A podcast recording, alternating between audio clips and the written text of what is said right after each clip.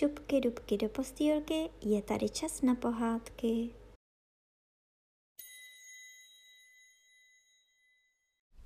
Dnes vám budu povídat sedmou kapitolu z knížky Edudant a Francimor.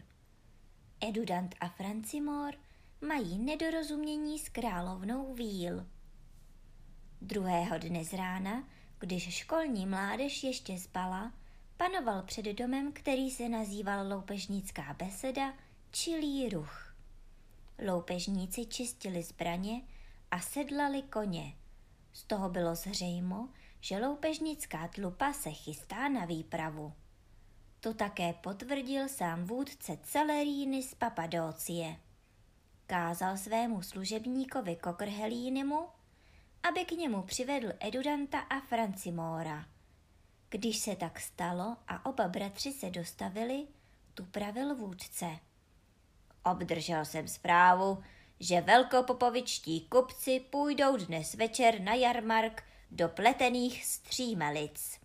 Moji zvědové mi zvěstují, že se budou ubírati kolem řeky Orinoka, přes pohoří Ponta Delgáda a kolem hradu Kinžvartu.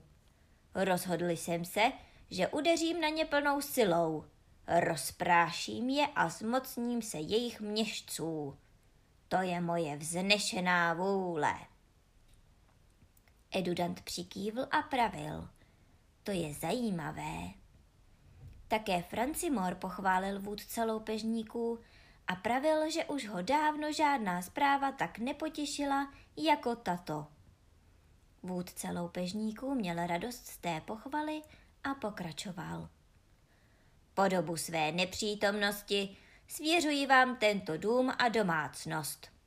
Kruce jsem vám ustanovil svého věrného sluhu Kokrhelínyho, jenž je povinen všech vašich rozkazů dbáti a ve všem vám být nápomocen. Doufám, že při svém návratu všecko v pořádku vynatrefím, jinak bědu vám. Krutá moje pomsta by vás stihla. Blesky boží. A slavný Celerini zaskřípal zuby a blízkl hrozivě očima. Avšak bratři položili si ruku na srdce a pravili. Vůle vaše, ó skvostný vůdce, je naším rozkazem. Učiníme všecko možné, abychom si zasloužili vaší milosti. To rád slyším, zavrčel vůdce loupežníků a propustil oba bratry v milosti. Brzy poté vsedli loupežníci na koně a když se celá tlupa shromáždila před domem, tu vůdce Celerýny z Papadocie přehlédl hrdým pohledem své vojsko, vytáhl palaš a zavelel. Poklusem pochod, peklo a vítězství! Peklo a vítězství! Opakovali loupežníci. Pobídli své oře a brzy loupežnický houv zmizel z obzoru. Edudant a Francimor, s nimi pak školní mládež, osaměli v domě, kterýžto se nazývá Loupežnická beseda. Pan loupežník Kokrhelíny mínil, že by se měl dát dům zatím do pořádku, neboť bylo už nejvýše na čase. Školní mládež chopila se té myšlenky a horlivě se dala do uklízení. Holky myly nádobí a smíčily pavučiny a kluci drhli podlahu a chodili pro vodu. K večeru byl dům čistý jako z kastličky a nikdo by neřekl, že je to pelech loupežnický. A když nastal soumrak, tu řekl Francimor, že by bylo příjemné užít procházky po lese a nadýchat se čistého vzduchu.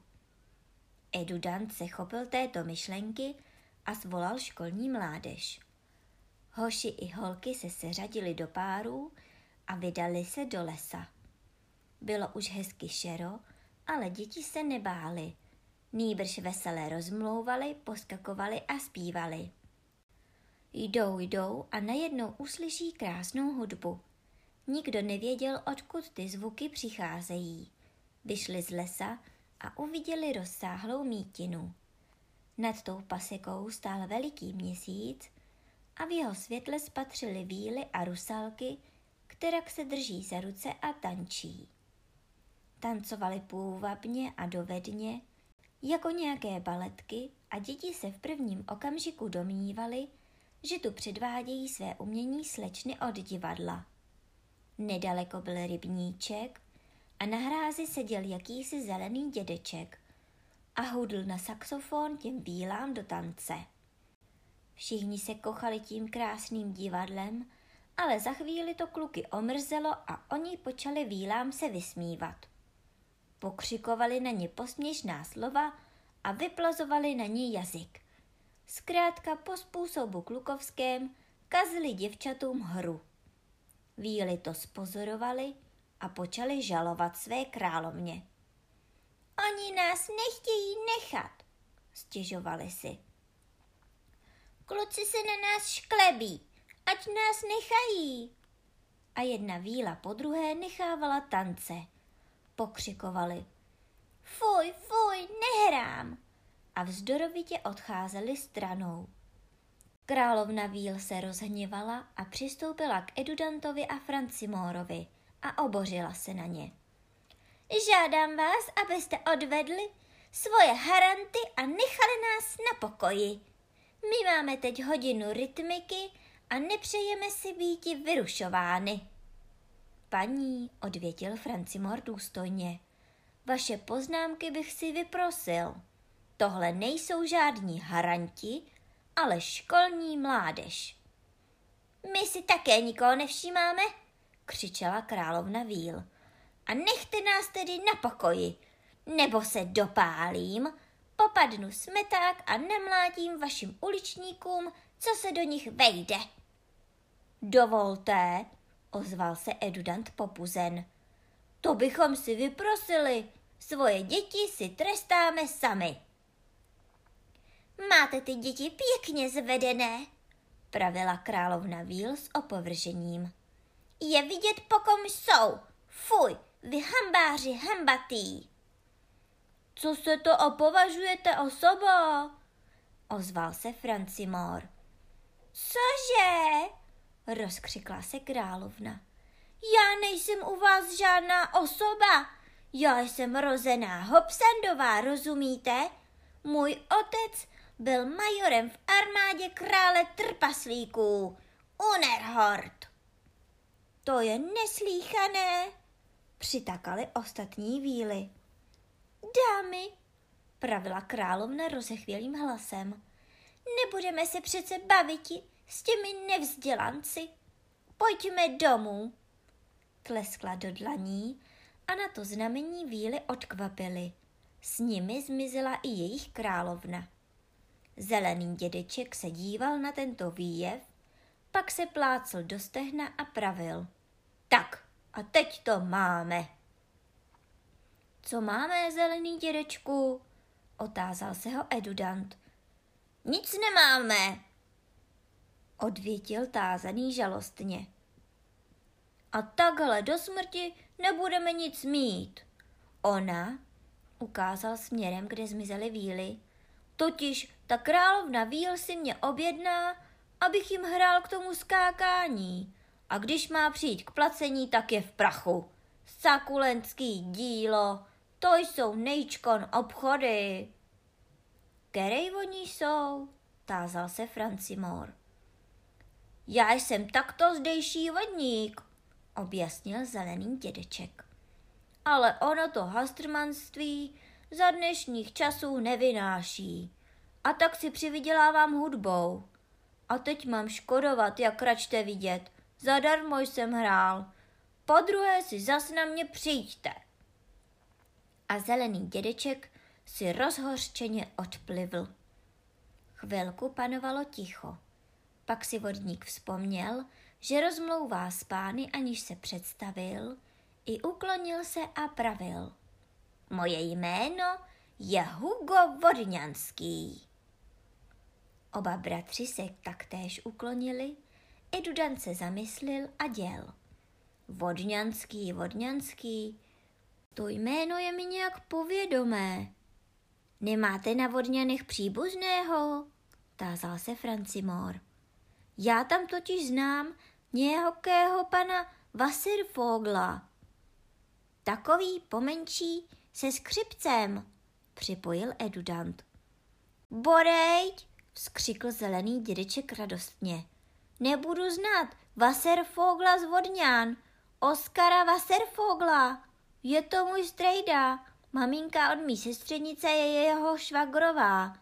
Náramně hodnej pán, byl dlouhý léta předsedou tamnější izraelské náboženské obce. Pak jim s tím sekl, že prej to nemá zapotřebí. Co pak dělá strejda Wasserfogl? To víte, řekl Edudant, tak pořád stejně. No to jináč nejde, přitakal vodník. No pánové, když jsme se tak sešli, nechtěli byste mě poctít návštěvou v mém příbytku na dně tohoto rybníčka? Já bych vám ukázal svoje dušičky v hrníčku. Mám velkou sbírku. Bratři ale zdvořile odmítli. Zelený dědeček se podrbal ve vlasech a zašilhal po školní mládeži, která se seskupila kolem a naslouchala rozmluvě.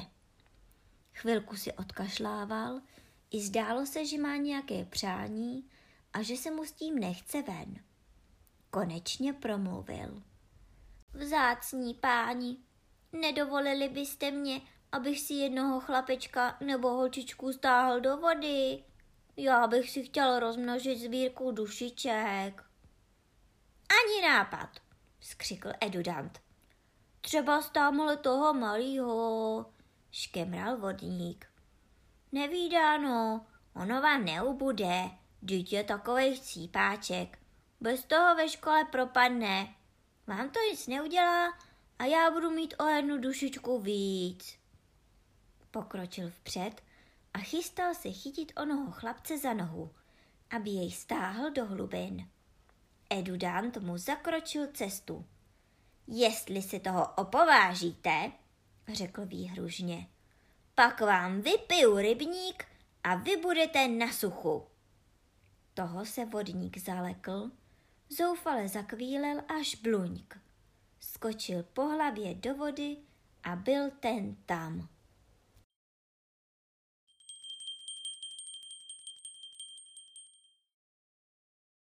A teď už zavřete očička a krásně si vyspinkejte.